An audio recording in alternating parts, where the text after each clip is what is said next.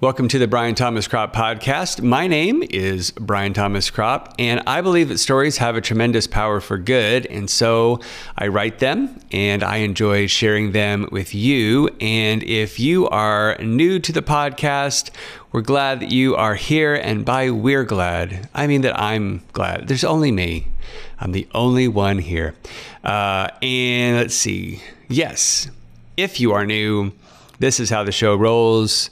Uh, in just a moment, you will hear a chapter from uh, one of the, the stories that I've written. In this case, it is a novel called Showdown in the Yukon.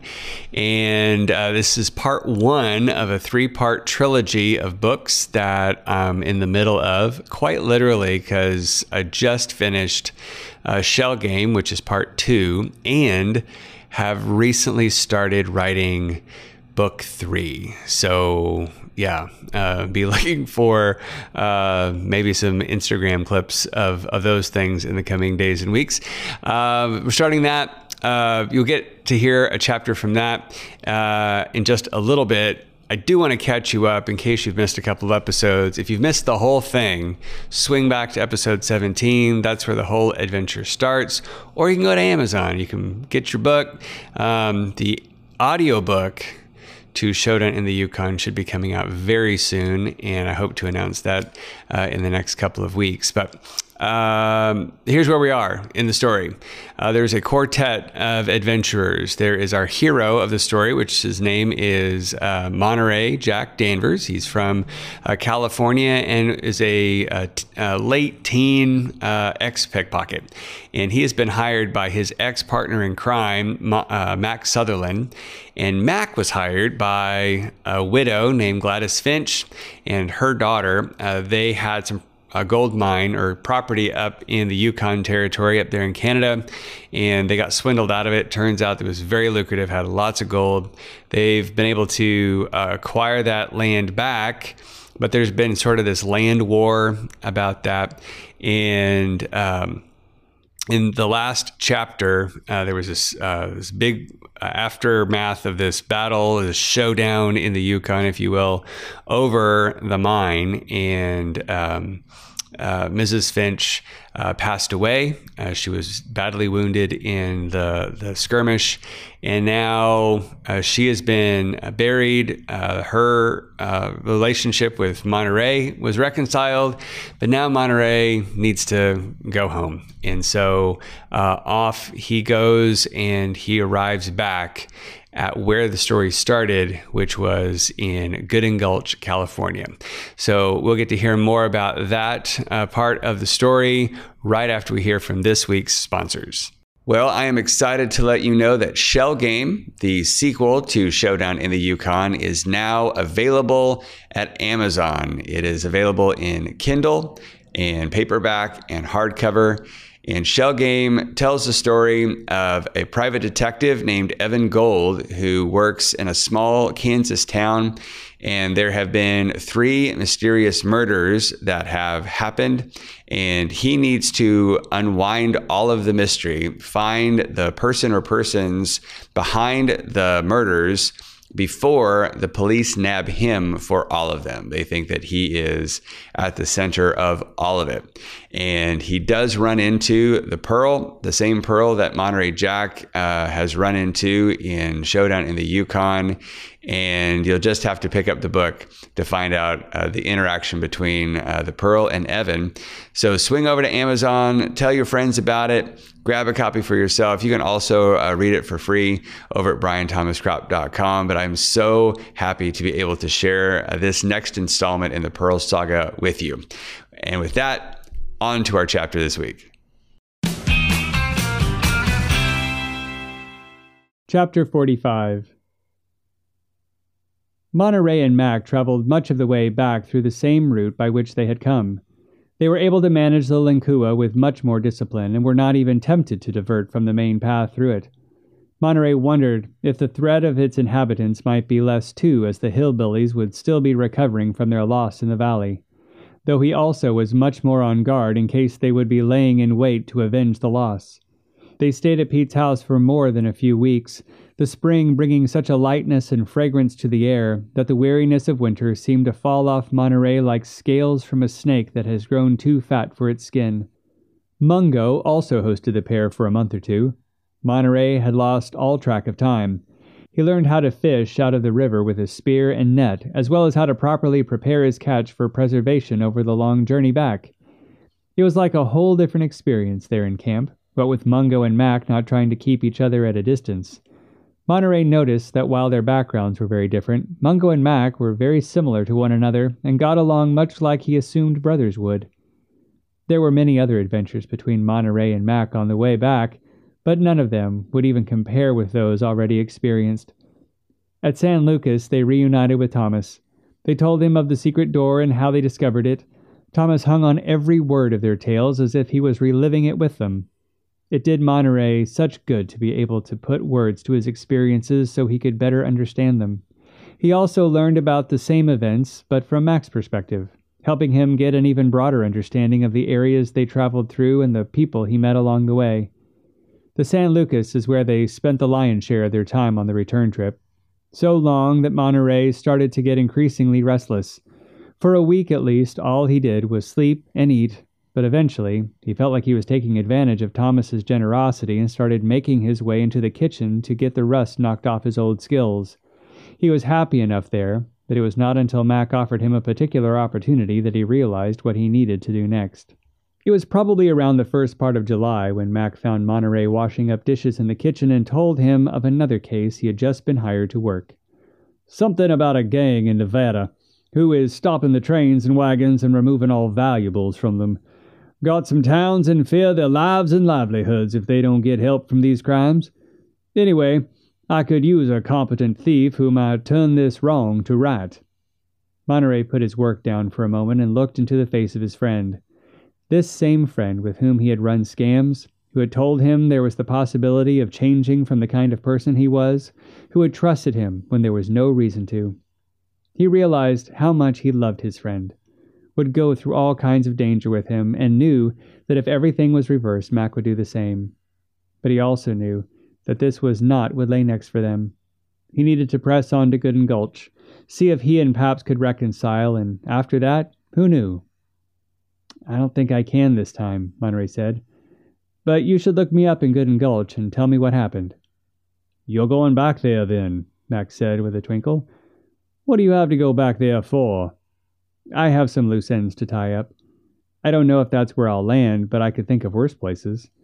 I mentioned it to Thomas a couple days back. I was going to ask you to come with me, but I see I waited too late. Monterey smiled at his friend. I don't know, Max said, pulling his whiskers. I've never been one to stay in one place all that long. My boots get itchy for feeling new dirt under their soles. Then Mac paused and seemed to notice something new about Monterey. You know, I hired you because I knew you were a scoundrel who was resourceful and would see a job to its end. Now, as I look at you, I think you've turned into a man who has steel in his spine and will be undeterred from what is right and just and virtuous. I'm proud to know you, Mr. Danvers. Proud to know you. I'm proud to know you too, Mr. Sutherland, Monterey said. I've had a lot of time to think about what all happened back there, I think it has something to do with what I find valuable. That changed quite a bit as of late. I went with you because I wanted to get my hands on some actual gold but I realize gold is just a metal we have put a price to. People. People. That's where the real value is. It was another day or two before Mac and Monterey separated ways, and another day or two before Monterey made his parting with Thomas in San Lucas. By week's end, Monterey found himself riding a horse right up to the main street in Gooden Gulch. The sights had not changed much, though they had not changed much the whole time Monterey had lived there, and he wondered why he expected anything different. Maybe, he mused, it was because he felt different. He wondered if anyone else would be able to guess what all happened to him while he was away. Monterey tied up his horse outside the Hays House Inn and stepped inside. A boy a few years younger than Monterey greeted him in the lobby. The boy looked to be cleaning up the tables in the dining room, but try as he might, Monterey did not recognize him. Can I help you? asked the boy. I'm looking for Paps. Is he still around? Yes, the boy said, still holding his tray of dishes as if to place a barrier between Monterey and himself. Can I say who's asking? Monterey Jack Danvers. The boy's face registered no recognition of the name, but nodded, turned, and disappeared into the kitchen. A moment later, Paps appeared. Though he had always looked old and haggard to Monterey, he seemed especially so now. Look at what the cat drug in, Paps said when he caught sight of his former employee. What do you want? You want your old job back? Well, you're too late. Pap hooked a thumb in one direction of the kitchen. Hired James back there, and he's working out just fine. Monterey wasn't expecting quite this snub from Paps, but he forged ahead anyway. Paps, I know how I left things was wrong. I left in a hurry without any regard or respect for how my decision caused problems for you and your livelihood. It was wrong what I did to you, and I'd like to ask for your forgiveness. And if there is any way I can make things right between us, I would be very much eager to do just that. Pap stood there in the middle of his establishment, looking like someone punched him across the jaw. Very much eager, huh? Yes, sir, said Monterey. Yes, sir, he says, said Paps with a mocking bow. You sound awful fancy, Monterey. What happened to you while you were away with that young lady and her mother? Some day I'd like to tell you, but for now I need to figure out what I'm going to do with my time. Are you going to forgive me? Paps just shook his head. Ain't nobody ever asked my forgiveness, and I'm not sure what you hope to get out of doing it now. But if you want the air clear between us, Paps clapped his hands and gave a waving motion with them, consider it clean. Monterey smiled. Thanks. In that case, I'll be getting out of your hair. Monterey turned to head back out to his horse when Pap's voice brought him back around. Hold on, hold on, he said. I thought you said something about being eager to make things right. Pap slid his arm across Monterey's shoulders.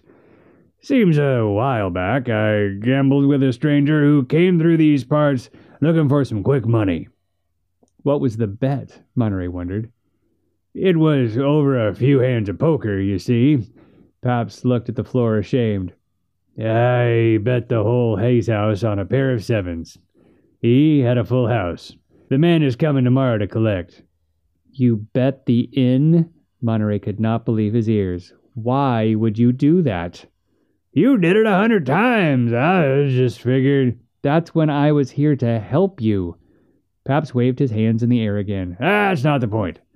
Point is, if you were somehow able to use your quick fingered skills on him, I could call your debts to me paid in full. I'm none too keen on using my quick fingered skills anymore, Paps. Monterey was enjoying being a new man. Something told him if he dabbled back in his old ways, he would be stuck there for good. Then the pearl warmed up in his pocket, and Monterey saw a way forward. Tomorrow, huh? he said. I think I might have a way out for you.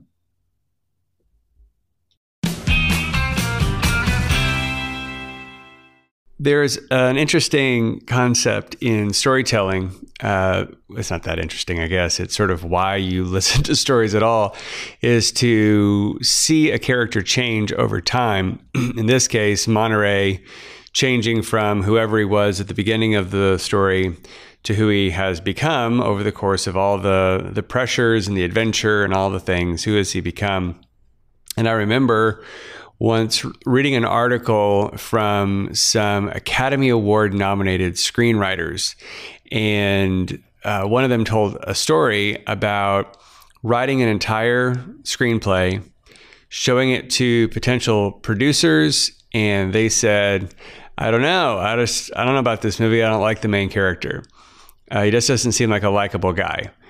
And so the screenwriter takes the script back and rewrites all of one phrase. And when the main character is introduced, he says, name of character, comma, a really nice guy, other comma, and just everything else about the script was exactly the same. Uh, brings it back to the producer with the quote unquote changes, and uh, the guy, the producer, reads it again like, "Oh yeah, this is great. It's such he's so, so much more likable now." Um, but it seemed to suggest that all he needed was to be told, by the way, the main character is likable. Great, he's likable. So then I wonder because I get uh, of all of my many insecurities, one of them is I have actually done the job that I was supposed to do and uh, have Monterey grow in his character over time. So I do wonder um, if the reason that I think Monterey grows over the course of the story is because I wrote that he grew. Uh, it's what Max says. It's what the narrator says. Uh, Paps essentially says the same thing. Like, oh, he must have done it. He must have grown. He must be a very different person. I don't know. Um, maybe there's a little sleight of hand in there, but uh, I, you just sort of feel like he did because all these things happened to him. But you know, who knows?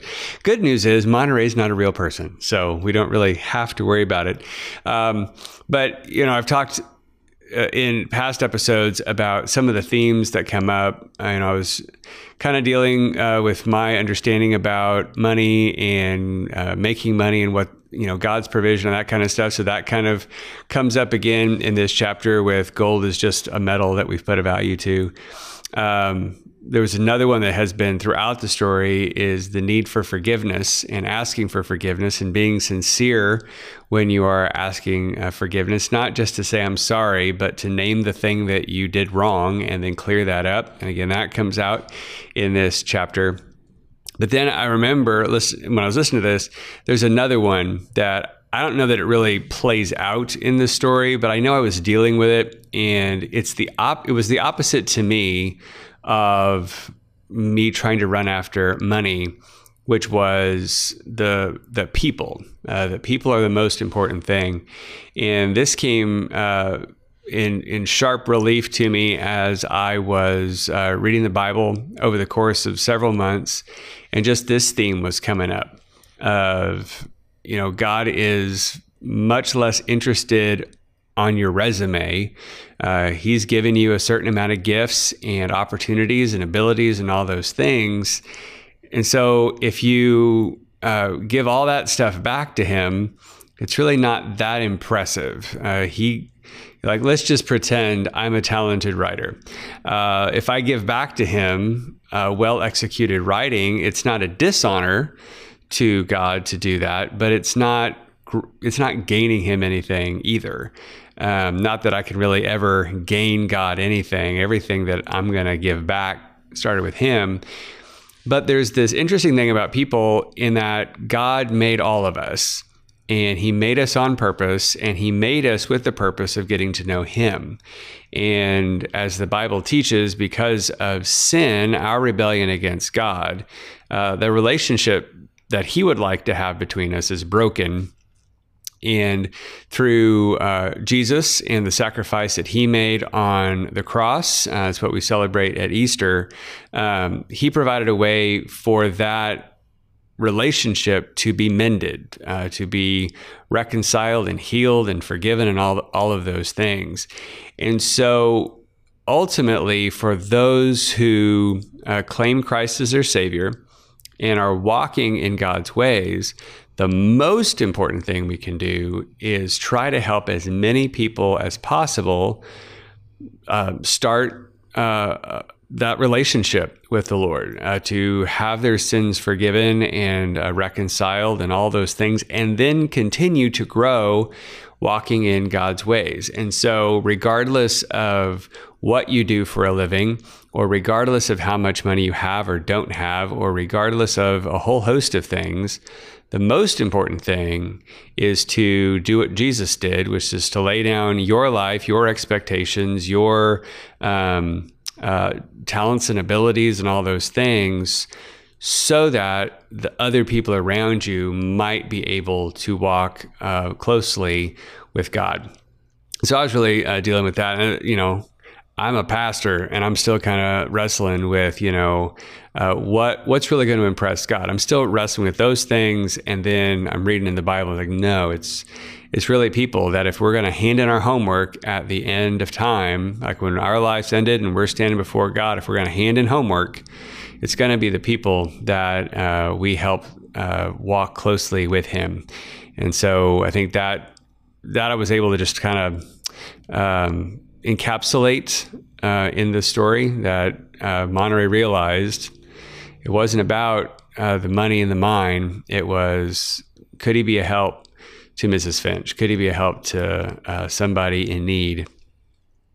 And uh, you know, there's also that that thing of our need of friends. That our friends keep us good friends, uh, keep us out of trouble. If if like say. Monterey was kind of in a bad way, being a pickpocket and a criminal, and that kind of stuff. It is very easy to fall back in with bad friends and then uh, get back into old habits, which is sort of what Paps is asking him to do. And if you find yourself in that predicament, um, again, symbolically, this is not an allegory. The pearl is not God or the Holy Spirit or an angel or anything like that. But I think it is also true that when we feel stuck, we can call out to God and He can give us a way forward, oftentimes, that helps us to still walk in His ways and honor the people uh, that he puts around us. So even if our friends are trying to pull us in one direction, obviously for some cases, uh, you might want to get a whole new set of friends. That may be a very smart thing to do, um, but not to be rude to them and not uh, dishonor them uh, if you need to, to switch out uh, friends. So I hope that uh, this uh, episode um, has been helpful to you or meaningful to you, or I don't know, maybe it was just straight up entertaining. For all I know, it was confusing, but it is what it is. Uh, we have two more chapters left. We're almost uh, through the adventure of Showdown in the Yukon, and I'm still trying to sort out what uh, the next steps are uh, when uh, this book wraps up, whether I take a break or just keep pressing on. Um, so if you have opinions, I would love to know about them, and you can let me know um, over on my website. Actually, yes, that'd probably be the best place.